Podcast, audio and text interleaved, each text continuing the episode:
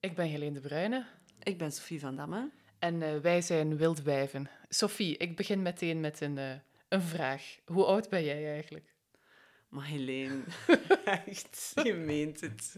In jaren of in gevoel? Ik zeg maar in jaren. In jaren, um, het erg is dat ik al een uh, half jaar zeg dat ik vierenvijftig ben, maar ik ben nog maar drieënvijftig. Nou, je bent dus ouder dan ik, ik ben drieëndertig. En, en het is nogal een ding ouder worden. In, in gesprekken aan de toog wordt het zo zelden als iets positiefs beschreven. Mijn vriendinnen en ik zijn al aan het klagen over rimpels en grijze haren, terwijl... Maar Helene, ja, terwijl... waar zitten ze die haren? Die, dat, die, die heb ik nog niet, maar wel al de eerste kraaienpootjes. Um, over de afnemende fysieke uithouding, het verdwijnende geheugen. Uh, we maken ons zorgen als samenleving over de vergrijzing, wat we allemaal met die oudere mensen moeten doen, die last pakken.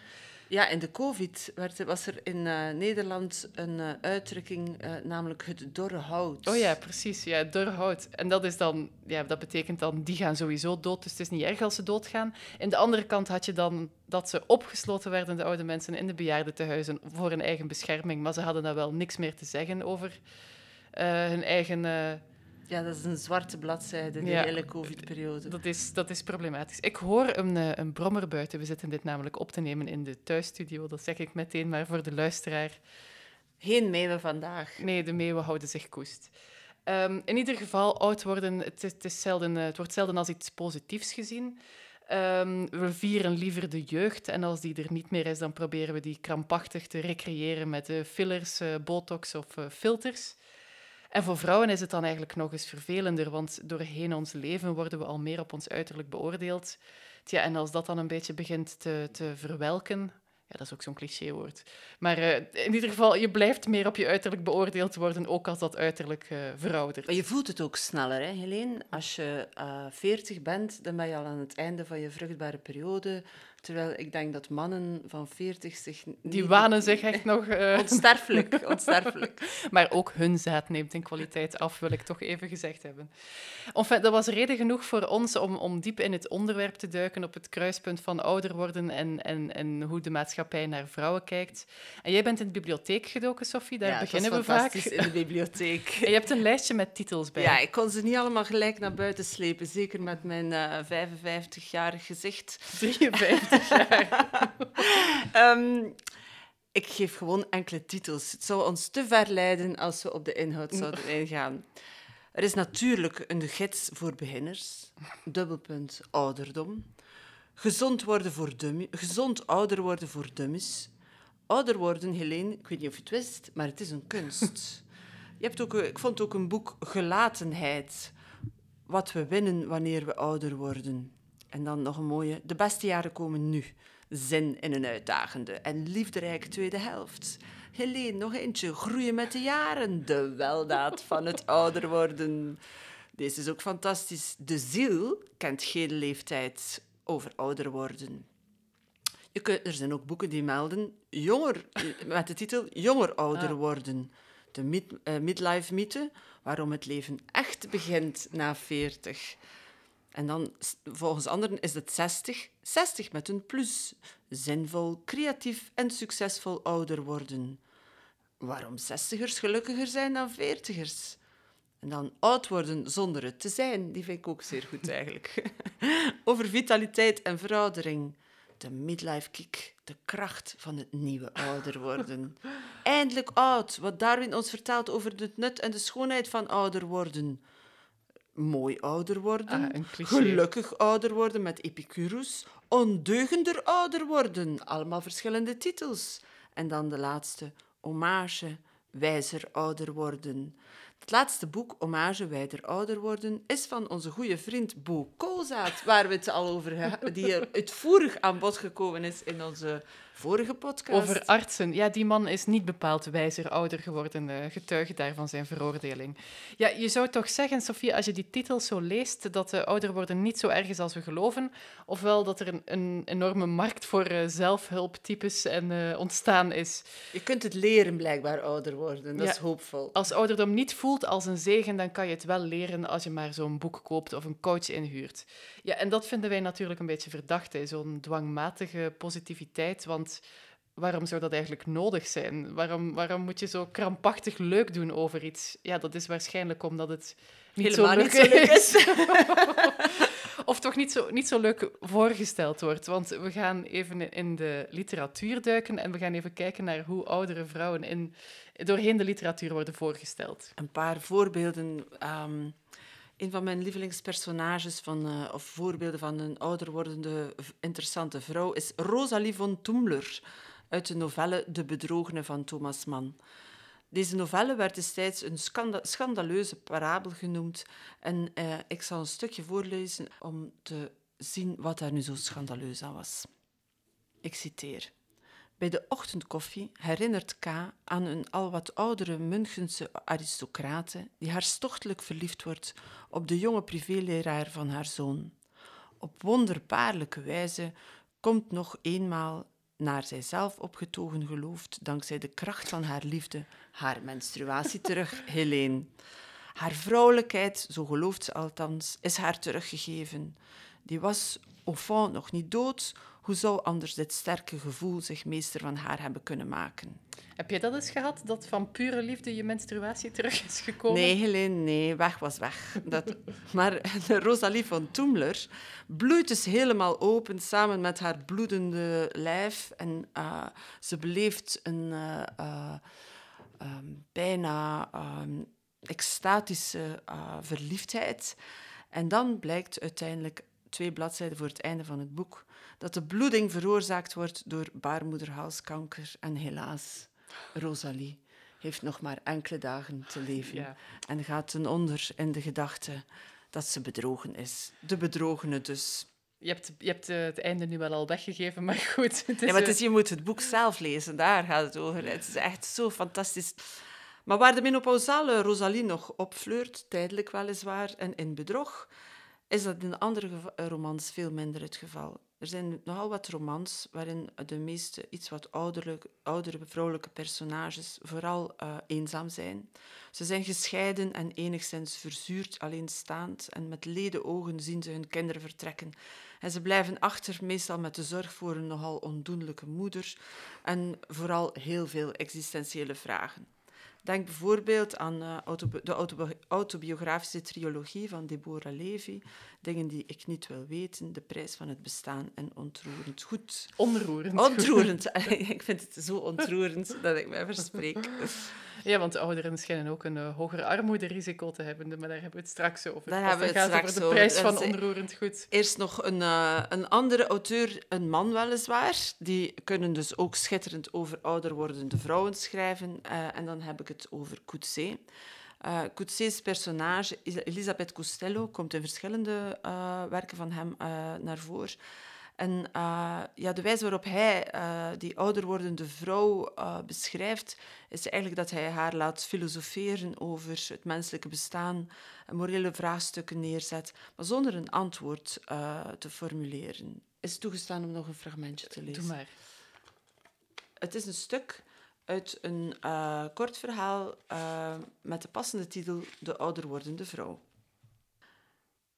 Oude cellen, zelfs als ze nog gezond zijn, nemen de kleuren van de herfst aan. Dat geldt ook voor hersencellen, dat ze de kleuren van de hersen aannemen, van de herfst aannemen. Zoals de lente het jaargetijde is dat vooruitkijkt, zo is de herfst het jaargetijde dat achterom kijkt. De verlangens die in het herfstbrein opkomen, zijn herfstverlangens, nostalgisch, geworteld in herinnering. Ze bezitten niet langer de hitte van de zomer. Zelfs als ze heftig zijn, is hun heftigheid complex, polyvalent, meer op het verleden dan op de toekomst gericht. En dat is Elisabeth Costello zelf die, die aan het woord is. Ja, een vrouw van, uh, ik denk dat ze op dit moment in het verhaal tweeënzeventig is. Uh, nog niet eens uh, zo dat oud. Dat is niet uh, de leeftijd van uh, mijzelf. Uh, ik denk dat ik eerst en eerder in uh, de maand ben waar we nu in leven, eind augustus.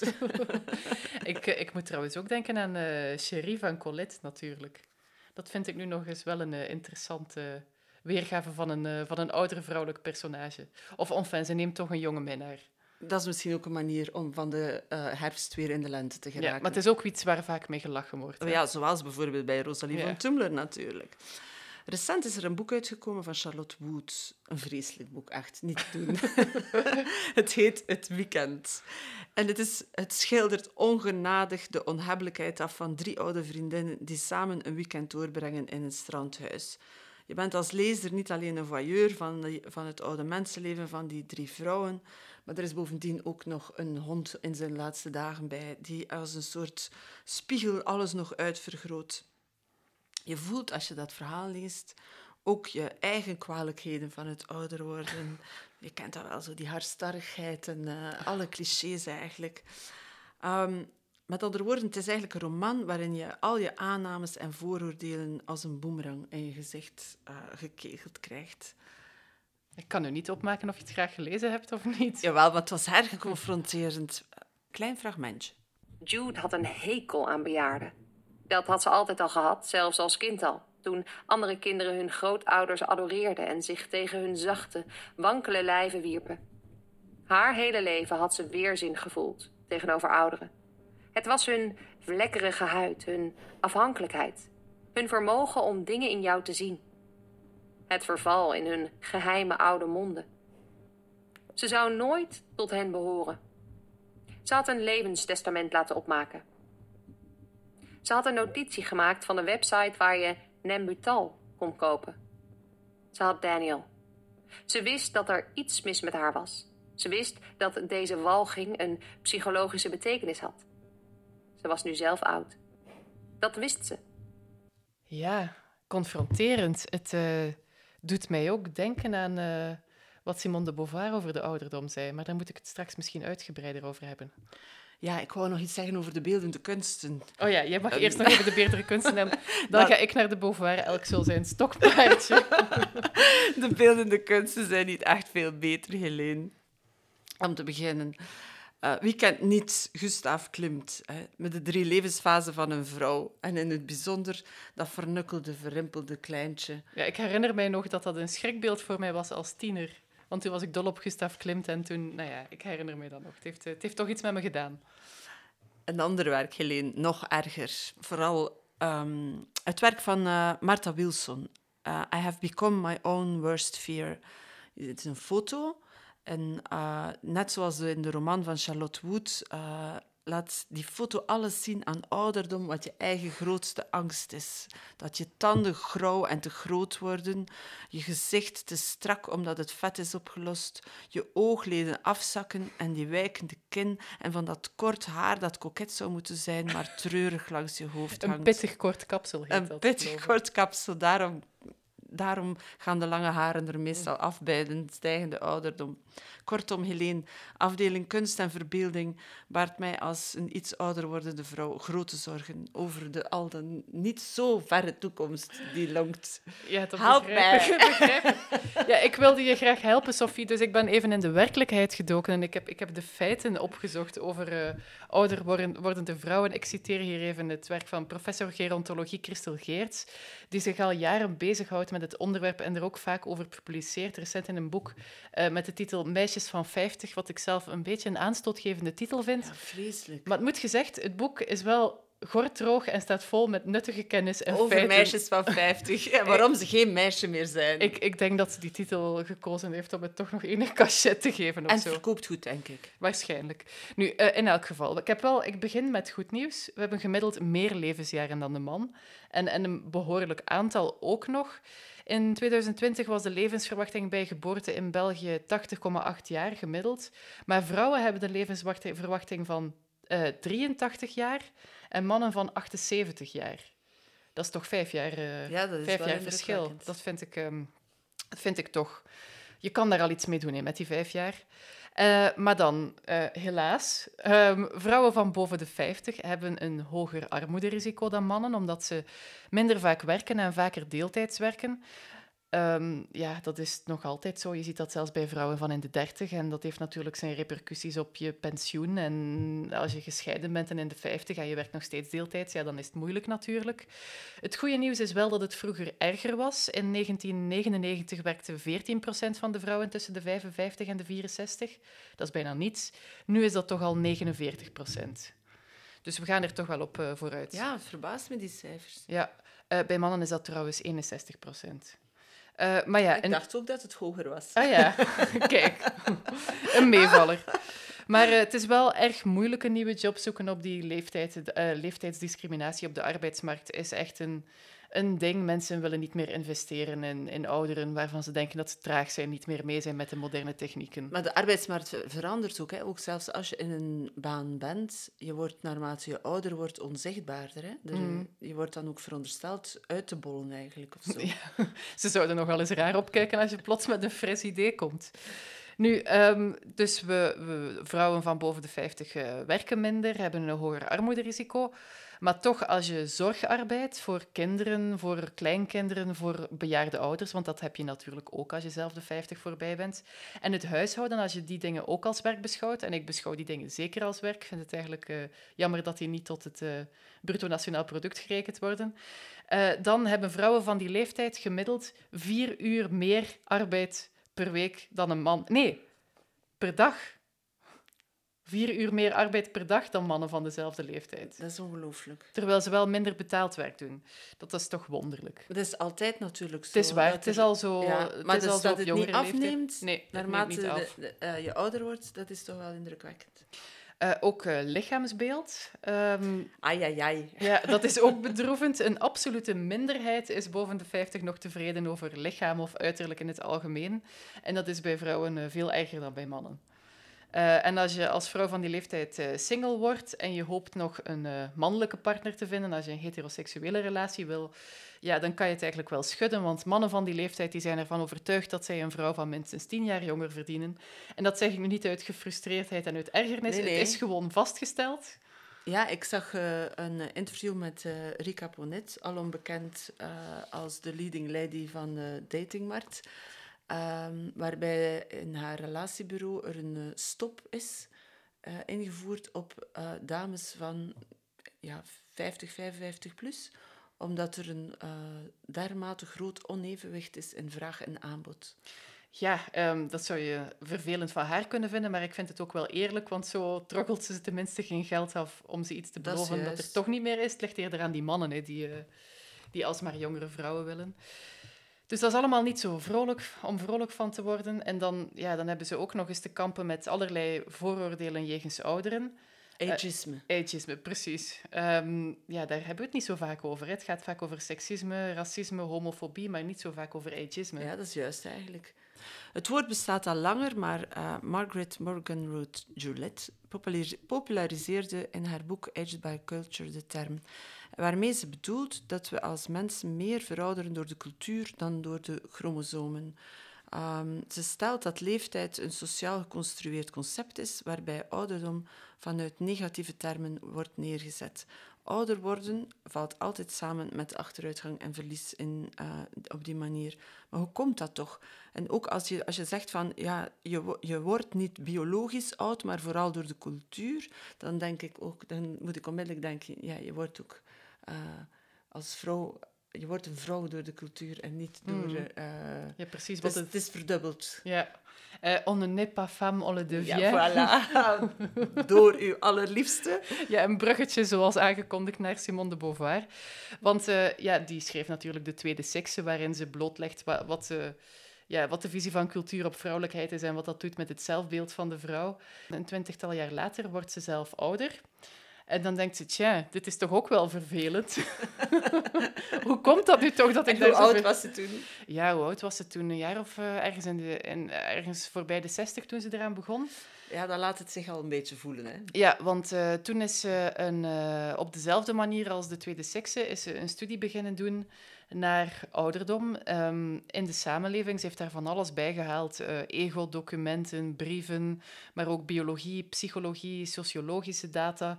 En in negentien zeventig is het dan tot een boek over ouderdom gekomen, De ouderdom. Waar je ook niet vrolijk van wordt. Nee, nee, het was toen al echt, het is nu nog eigenlijk niet heel veel verbeterd. Dat valt vooral op als je het boek doorbladert van, ja, dit is eigenlijk nog niet veel verbeterd. We hebben nog steeds het beeld dat met de afname van de fysieke vermogens ook sowieso de afname van de geestelijke vermogens komt. Ja, wat... Uh, Wat uh, Charlotte Wood ook beschreef in dat boek, die walging voor die levervlekken en zo, uh, dat is nu ook nog niet beter, integendeel. Um, maar de Beauvoir zou de Beauvoir niet zijn als ze niet zou proberen te verklaren hoe dat komt. Uh, want het is eigenlijk wel gek, hè. Je hebt racisme, transfobie, uh, seksisme. Dat gaat allemaal om een soort angst en dus haat uh, voor de ander. Maar het is eigenlijk heel dom om een ageist te zijn, want uiteindelijk, als het een beetje meezit, word je zelf oud en ben je eigenlijk je toekomstige zelf aan het discrimineren. Plus, met de vergrijzing zijn er natuurlijk ontzettend veel mm. uh, ouderen. Maar goed, het is dus raar dat je, wanneer je jong bent, je niet kan voorstellen dat je zelf ooit oud zal zijn en dat je je daarom zo negatief gedraagt jegens ouderen. Um, het is nogal zelfsabotage eigenlijk. En de Beauvoir stelt dat wij, terwijl we nog jong zijn, of ja, jong, het in ieder geval niet aftakelend, niet te oud, wat is oud, um, dat we allemaal in ontkenning leven. Zij gebruikt daar een heel complex existentialistisch taalgebruik voor, maar het komt daar eigenlijk op neer uh, dat we onze eigen jeugdigheid en vitaliteit overschatten en dat we blind zijn voor de afhankelijkheid die er altijd in ons leven al is en dus ook makkelijk blind kunnen zijn voor de afhankelijkheid die nog gaat komen, namelijk met het ouder worden en het verminderen van onze, van onze fysieke capaciteiten. Ja, dat is eigenlijk uh, heel dom. Uh, en het lijkt er niet op dat we daar ondertussen uh, sinds negentien zeventig zoveel beter in geworden zijn. Nee, dat misschien niet, maar we kunnen het wel. In elk geval het ouder worden of de uiterlijke tekenen van ouder worden kunnen we wel veel beter verdoezelen. Hè? Kijk maar naar, uh, um, ja, dat vind ik echt het prototype, hè? Madonna. Uh, ondertussen een flinke zestiger, uh, met een taille van een wes- uh, hoe heet dat, een wespennest? Ta- een wespennest. Een wespentaille. Ja, die taille nog tot daar, maar dat gezicht is vooral Uh... een beetje Nicole Kidman-achtig. Ja, uitgestreken, uh, wars van alle emotie. Ja. In ieder geval, het heeft veel geld gekost. Ja, het meest opvallend is dat mensen als Madonna, Nicole Kidman, maar uh, ook naar het schijnt onze eigen, eigen uh, Goedele Liekens of Nancy Pelosi. Ja, die Nancy Pelosi uh, die is uh, ergens een stuk in de tachtig, hè. En dat gezicht is ook al zo uitgestreken. Maar als je naar haar handen kijkt. Ja, dat is wel ja. eigenlijk, eigenlijk wel mooi ook, hè. Mm. En de handen verraden hun nee, leeftijd. De vraag is, ja, wat is het uh, probleem eigenlijk? Um... Ja, waarom vinden we dit nu zo irritant? Ja, waarom zou dat dan echt zijn? Ik denk, wat mij er vooral in stoort, is dat je zo Um, ja, kijk, er zijn al weinig, minder oudere vrouwen in de publieke ruimte dan ouder wordende mannen. En de vrouwen die er dan wel zijn, voelen zich dan toch genoodzaakt om, om, om hun ouderdom te verbergen, uh, te, te, te plat te strijken. En, en zo ontwennen we eigenlijk het beeld van de ouderdom. En onze tolerantie voor rimpels en hangend vlees, denk ik, uh, verlaagt zo. Ook onze tolerantie voor onze eigen rimpels en ons eigen hangend vlees. En er is een uh, schoonheidsonderzoeker, het is, het is een sociologe die zich daar vooral mee bezighoudt. Het is heel interessant. Mooie term, schoonheidsonderzoeker. Ja. Giselinde in de Kuipers, um, die doet daar al jaren onderzoek naar. Niet alleen naar oud worden, maar in het algemeen naar hoe onze samenleving omgaat met schoonheid en esthetische en plastische ingrijpen. En zij zegt dat wij oud gaan associëren met onsuccesvol en wie wil blijven meedraaien kan dus maar beter aan de botox. Ik, ik lees even voor wat zij in een interview zei. Uh, er zijn een paar machtige bedrijven die dit aansturen en die er belang bij hebben ons te laten denken dat er iets mis is met ons uiterlijk, waardoor daar iets aan doen steeds gewoner wordt. Om die redenen is het onvermijdelijk dat we steeds meer bezig zijn met hoe we eruit zien en het steeds perfecter moet. Het zorgwekkende is dat mensen zich door dat grote belang van schoonheid nog meer gaan aanpassen aan de norm om erbij te horen, om die job te krijgen, op de goede plekken te raken. En dat proces vergroot de sociale ongelijkheid. Wie niet voldoet aan de schoonheidsnorm binnen de meest geprivilegeerde groep met de beste jobs en kansen, zal ook daardoor niet, niet of steeds moeilijker in die groep binnenraken. Ja, en daar komt de economie dus kijken. Hè? Ja, dan, dan creëer je natuurlijk een gigantische markt, want de ene is niet Uh, uh, oud en oud is niet gelijk. Hè? Er zijn er natuurlijk die uh, de middelen hebben om dat ouder worden uh, bij te schaven, of in elk geval op een veel comfortabele manier uh, te beleven. Um, Die markt is dus niet alleen, gaat niet alleen over het wegpoetsen van die ouderdomsvlekken en andere tekenen van verval. Je ziet die markt ook op andere vlakken. Denk bijvoorbeeld aan kapitaalkrachtige mensen die bejaardenflats kopen met zeezicht. De zogenaamde coastal granny. Fantastisch, hè? Kan je ze, Helene? Coastal Grannies. Ja, ik moet zeggen, hier vol in we wonen in Oostende en we zien ze wel, vooral op de Oosteroever, daar verschijnen allemaal van die monsterlijk dure grote flatgebouwen en alle bewoners zijn boven de zestig plus. Dus ja, de, de vastgoedmakelaars hebben het wel begrepen dat daar geld ja, ze zit. Zijn ook in beige gekleed, zeer uh, sober, zo, hè, goed gekapt. En uh, kijken meestal naar de ondergaande zon. De zon gaat altijd onder voor de Coastal Grannies.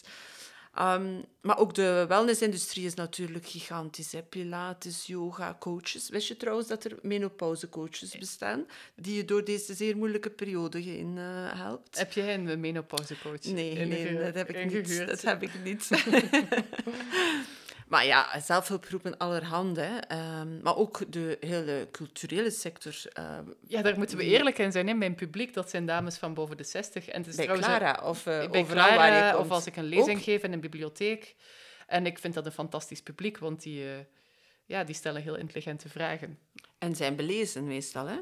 Wat ik ook interessant vind, uh, dan zie je zo af en toe van die pogingen om oud, net zoals die zelfhulpboeken die je in het begin citeerde, om oud dan hip te maken. En zo zijn er de Silver Vixens. Op Instagram zie je ze wel eens opduiken. Dat zijn zo van die dames met uh, grijs haar die dan trots zijn dat ze hun lokken niet meer verven. Wat ik eigenlijk allemaal prima vind. Alleen, um, en ik vind het ook heel vaak heel mooi, alleen hebben die waarschijnlijk geld om naar een goede kapper te gaan. Want het is altijd het perfecte grijs en niet dat soort peper- en zoutachtige iets dat je van nature krijgt als je in de overgang tussen grijs en niet-grijs bent. Dus ook dat is weer een markt. Um, ja, er is zelfs een hele nieuwe categorie waar marketeers dan een pijlen kunnen oprichten. Hè? De wifty. Pardon? Uh, de wifty. Uh, women in their fifties. Och. Google maar eens. Ze staan allemaal zo blij en levenslustig. Oh, en in, Helene, in mooie kleren op de foto. Te mij. Lachen. De menopauze is geen probleem. Wij zijn wifties. Smeer ons je producten aan, is de boodschap. En eigenlijk. Wat voor de producten dan? Kledij? En, ja, van alles. Alles, ja, alles om, om jezelf te verbeteren. Hè? Waar het altijd op neerkomt, hè, wat je zegt, jezelf verbeteren. Hè. Het is eigenlijk, uh, het gaat allemaal over maakbaarheid. Hè, en het geloof dat, je, uh, dat het uh, ouder worden ook je eigen verantwoordelijkheid is. Hè. Het is niet meer onvermijdelijk uh, negatief. Hè. Je moet het heft in handen nemen, je moet gaan sporten, gezond eten, aan de botox.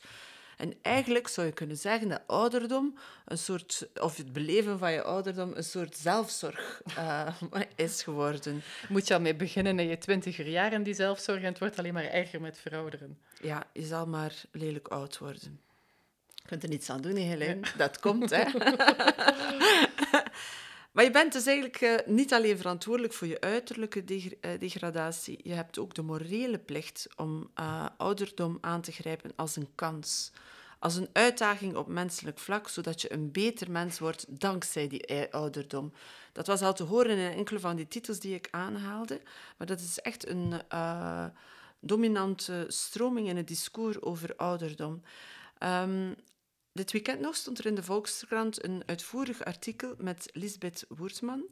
Uh, zij is emeritus hoogleraar, hoogleraar psychologie en zij heeft net een boek uit, Wie ben ik als niemand me ziet? Uh, het gaat over uh, verval en uh, zij ziet in de ouderdom en in het verval ook een kans tot een waarachtig natuurlijk leven. Ja, dat klinkt inderdaad ook weer een beetje moraliserend. Ik hè? zal het u onmiddellijk toelichten. Ik zal even een stukje citeren uit haar interview. De ouderdom, juist doordat die gepaard gaat met ervaringen van verval, kan de uitgelezen gelegenheid zijn om, min of meer gedwongen, je ego te laten leeglopen. Waardoor je dichter bij je machtige wilde natuur komt. Oh. Echt serieus, Helene. Het is niet voor te lachen. Is het geen uh, idee om je ego ook al te laten leeglopen op je vijfentwintigste? Nee, nee, nee. Je moet wachten. Want om die kant van jezelf te laten ontwaken... Ontwaken, hè. Het zit al altijd in je, maar het moet ontwaakt worden. Moet je je niet laten leiden door de wens om voortdurend en door iedereen te worden bemind. Behaagzucht, een lief, mooi meisje of een goede vrouw willen zijn, gaat ten koste van je ware natuur. Durf voorop te lopen zonder applaus en zonder je te veel van andere mensen en gangbare mores aan te trekken. Richt je blik ook eens vaker aandachtig op de ander in plaats van zelf blikvanger te willen zijn. Dat is ook wat er gebeurt in dat ouder worden en de moraal van ouder worden. Hè. Je uh, wordt minder gezien, maar je moet ook minder gezien worden. Um, je hebt uh, ouder wordende dames die zich dan plots uh, heel uh, exuberant gaan kleden om gezien te worden. Hè. Um, maar dus hier wordt dus echt een pleidooi gehouden, inderdaad, voor die soberheid. Hè. Ja, ja, trek je maar een beetje terug. Ja, trek je terug en dan zal je je eigen wilde natuur weer tegenkomen. Je wilde natuur, whatever that may be, alsof je natuur niet wordt gevormd door allemaal Weeft culturele... culturele normen die je worden opgelegd, die je zelf niet eens begrijpt. Ja, maar dat is inderdaad waar het om gaat. Het is ontzettend genormeerd. Ja. En, um... ja, misschien om even samen te vatten, uh, als het dan gaat over die normen, er lijken twee discours te zijn rond ouderdom. Aan de ene kant het uh, aloude verhaal van het is vreselijk, je verliest je schoonheid, je autonomie, je leven wordt naar en klein en benepen en je eindigt in een woonzorgcentrum waar je niets te zeggen hebt over je, over je eigen bestaan. Aan de andere kant heb je dan wat jij net zei, maak er het beste van, wees een frisse, ondeugende, actieve oudere dame, lach en doe yoga, maar niet te luid lachen en vergeet je menopausale klachten en word een wijze oude dame. Ja. Een wijze vrouw. Ja, vrouw, pardon. Geen van beide verhalen ja, nee. bevalt ons eigenlijk. Nee, echt niet. Um, want Sophie, ik zal het maar aan jou vragen. Je bent sinds kort een, een wiftie. Sorry, ik wil je niet beledigen. Wiftie, maar... ik zie het. Is dat dan wel een fifty, zoiets? Maar hoe bevalt het eigenlijk? Ja, hoe bevalt het? Ja, um, als ik moet um, Simone de Beauvoir vergelijken met Lisbeth Woertman, dan moet ik zeggen, ik vind het verval niet fijn, Helene.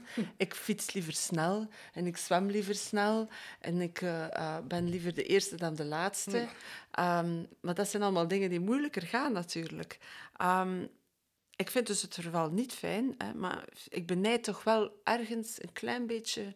Um, diegenen die zichzelf overtuigd hebben dat het verval toegang biedt tot het waarachtige leven. Ik zou het wel kunnen geloven. Dat, uh... Ja, ik heb dat ook met religie. Het lijkt ja, het me zo lekker om, uh, ja, ja, het heeft, om erin zoiets, te geloven. Ja, het, het, maakt, het, leven ja, het maakt het leven gemakkelijker. Maar ik denk dat je um, uh, ouder wordt zoals je bent. Hè. Dat uh, is, kunnen wij wat proberen te bekeren. Ik, als ik al die zelfhulpboeken lees... Maar ik heb toch liever een goed boek te lezen, zoals uh, die boeken van Coetzee en zo, om er eens even bij stil te staan en na te denken erover. En hoe vreselijk het toch wel niet is, of hoe pijnlijk. Ja, zien we dan uh, geen uitwegen, geen glimpjes hoop, want ik wil, ja, wel, ik wil ik de luisteraar toch niet ja, zo achterlaten. Ik, ik zie wel hoop. Ik zie absoluut hoop. En dan met name... Uh, Het, vooral het laatste jaar zijn er nogal wat uh, vrouwelijke auteurs, zoals Annie Ernaux, uh, Joan Dodion, Viviane Gornick, Annie Dillard en de onvolprezen Marguerite Duras natuurlijk, die um, op latere leeftijd echt beroemd geworden zijn, maar die ook nu een soort van e- eerherstel krijgen, die een stem gekregen hebben. Meestal stonden ze al met één been in het graf. Of, of waren ze al dood? De, ja, maar dus er is toch wel een erkenning van uh, deze dames. En dan gaat het niet over uiterlijk en hun verval enzovoort, maar over hun uh, ontzettende uh, intellectuele capaciteiten. Ja, je ziet het ook in, in de beeldende kunst. Hè. De, het is ook in de mode om kunstenaressen te herontdekken wanneer ze met één binnen het graf staan of al dood zijn. Krijgen ze plots aandacht en overzichtsentoonstellingen. Er is Paula Rego, die trouwens onlangs overleden is. Uh, prachtig werk trouwens. Itel Adnan, Margaret Harrison, Rosie Wilde. Er zijn er zoveel. Ik vind het allemaal heel fijn en terecht dat die dan op de valreep of net daarna nog um, ja, de eer krijgen die ze in hun leven vaak niet gehad of te weinig gehad hebben. Of je moet erg oud worden, hè? Zoals... Uh, um Bourgeois, Louise Bourgeois. Oh ja, ja, die heeft het lang getrokken. Die, die is maar beroemd geworden en ze was al in de zeventig. Mm. Maar ja, als je natuurlijk eind negentig wordt... Dan... Maar misschien hè, is, lukt het hen net wel om niet te veel last te hebben van hun ouderdom of toch nog uh, zichtbaar te blijven, omdat ze sowieso al uh, bekend waren of in de aandacht gekomen waren om hun intellect of om hun artistieke vaardigheden en dat hoe ze eruit zagen altijd al een bijkomstigheid was. Ja, maar dat is ook inderdaad wat ik bedoel met je wordt oud zoals je geleefd hebt. Ja. En dat, denk ik, is iets wat je kan vasthouden. Hè. Mm. Dus, uh... dus je moet er eigenlijk al uh, over gaan nadenken terwijl je nog mijn leeftijd hebt. Ja, Helene, inderdaad. Ja. Denk maar. Dus ik en lees nu, een paar goede boeken. Ik moet dan, nu uh... eigenlijk al mijn uiterlijk loslaten en dan word ik om andere dingen bekend en dan, uh, dan, dan komt het goed. Het, dan, het kan nog goed komen. Ja. Het kan nog goed komen. Ja, en, en nog iets anders, Sophie. We hebben allebei Borgen gezien. Uh, jij vond het wel prettig hoe daar de menopauze werd werd afgebeeld. Hè? Ja, dus blijkbaar is nu... Dus, uh, ja, de ouderdom komt natuurlijk uh, in de media, maar meestal op dezelfde clichématige wijze. En menopauze is iets wat de, alle vrouwen meemaken. En uh, zelden zie je dat aanwezig in, uh, in films of... Uh, zelfs er wordt ook niet over menopauze geschreven in romans. In de verbeelding is dat gewoon niet aanwezig. Maar Borgen deed het wel goed. In het laatste seizoen van dus, uh, uh, de Deense serie over Birgitte Nyborg... Um, ja, de toppolitica die last heeft van menopauze. Het was voor haar, in een interview las ik dat voor haar een keuze was van de actrice eh, om dat een plaats te geven in het script zelf, menopausaal wellicht. En om, ze wou het laten zien zoals het is. En je ziet haar dan ook, de Birgitte Nyborg, uh, met opvliegers. Ze begint maanden, na maanden menstruatie, zonder menstruatie, plots te bloeden tijdens een heel belangrijke meeting. Ze verlaat de zaal en, om zichzelf te gaan behelpen. Uh, tot de grootste ongenoegen van haar vergaderpartner. Zo, en een van de betere scènes vind ik haar stemmingswissels. Um, ja, ze om, wordt boos, hè? Ze wordt boos, op een bepaald moment totaal onredelijk, gaat ze uit de bol en ze verknalt werkelijk een heel belangrijk overleg. Um, en dan een klein detail, wat ik ook uh, hilarisch vond. Op een bepaald moment trekt ze de zwarte haren uit haar kin terwijl ze aan de, t- aan de telefoon is en een belangrijk gesprek voelt. Ze kijkt in de spiegel en met haar pincet, tjak, tjak... Um, ja, en ze wisselt wel vijf keer per dag van blouse. En wat ik ook, ook mooi vond, is dat het daar niet expliciet over gaat. Het is verder geen verhaallijn. Nee, het is geen verhaallijn. Dat ze, is gewoon nee, maar hoe, ook het is, hoe ja. het is en ook hoe ermee omgegaan ja. wordt. Want ze gaat op een bepaald moment naar de arts en ze zegt, ja, ik ben minister van Buitenlandse Zaken. Ik kan toch niet vijf keer per dag van uh, blouse veranderen. Ik heb iets nodig. Ik wil een hormonale... Uh, een hormonale Um, hoe zeg je dat? Hulpmiddel. Hulpmiddel. Om uh, die menopausale klachten te verminderen. Waarna die dokter zegt van... Uh, um, men, uh, de menopauze is een natuurlijk fenomeen en daar moet je het mee doen. Ja, dat is toch ook wel... Um... Ja, dat is tegelijk deprimerend en, en ook gewoon in, in zijn eerlijkheid uh, geruststellend. Inderdaad, inderdaad. Alleen is de vraag of dat allemaal moet. Hè? En dan zegt ze, ja, maar ik ben minister van Buitenlandse Zaken, ik kan het me niet permitteren. Ja, ja. Dat vind ik wel heel mooi. um, er zijn er nog die er eerlijk over schrijven. Ja, Maria Pruis had laatst in de Groene Amsterdammer een column waar, waarin... Ja, ik zou haar nog niet oud noemen, hoe oud is ze? negenenvijftig of zo, maar... Uh, nee, ietsje uh, ouder dan ik ja. ben. Maar uh, ze had een column geschreven over haar ouder wordende vrienden. Waarom vergeef ik het met mijn eigen vrienden amper dat ze oud worden, net als ik? Voor mijn verjaardag geeft een vriendin me een bodylotion die naar rozen zou moeten ruiken. Maar het enige wat ik ruik is oude vrouw. Die ene vriend van vroeger lijkt opeens permanent waterige ogen te hebben en bij de lunch blijft er altijd wel iets op zijn kin kleven. Voelt hij dat dan niet? De versregels van Elschot over hoe de nevel van de tijd de vonken uitkomt doven en een blik die je treft als van een stervend paard, Elschot was achtentwintig toen hij dit schreef, leggen mij de laatste jaren wel erg voor in het geheugen. Geweldig, geweldig. Nog eentje. Um, Annie Dillard. Het is de tijd die op je inbeukt, de tijd. Dat schrijft ze in haar essay Waking Up Wild. Je doet een stap opzij uit de dromende, snelle, luide sleur en je voelt de tijd als verstildheid om je heen en hoort de stille lucht met zo'n ijl stemmetje zeggen: heb je al door dat je ooit doodgaat? En dat is misschien wel de essentie van het oud worden. Het besef dat het eindig is. Ja, een mooi einde voor deze podcast ook. Het beseffen dat we doodgaan, dat er niet aan te ontkomen is. En dat je toch wel uh, alert moet blijven voor wat de markt je allemaal probeert aan te praten om het tegen te gaan, lijkt me. Verder doe je ermee wat je wil, maar denk Vooral er toch eens over na. Vooral veel uitproberen. Ja, denk, denk er toch eens over na uh, waar je moeite vandaan komt en hoe je die moeite oplost. Laten we nog even afsluiten met uh, Maria Pruis. Sophie, ik vroeg haar onlangs in een uitzending van Pompidou wat er zou moeten gebeuren opdat ouder worden voornamelijk voor vrouwen niet meer zo lastig is. Benieuwd. Nou, in ieder geval zou je gewoon in de openbare ruimte of op, op weet je, dan heb ik het dus op tv, op de verschillende podia, zou je gewoon veel meer oudere, ouder wordende vrouwen moeten toelaten. We moeten ze gewoon veel meer zien in de publieke ruimte.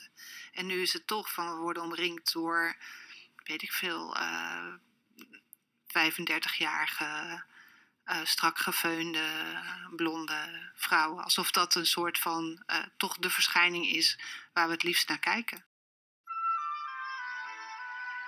Dit was Wildwijven, dood gaan we allemaal. Ach Helene, gelukkig zijn er Kaap en de uh, auteurs die ons steunen om uh, toch nog eventjes verder te doen met deze podcast. De volgende komt eraan over enkele maanden. Tot dan.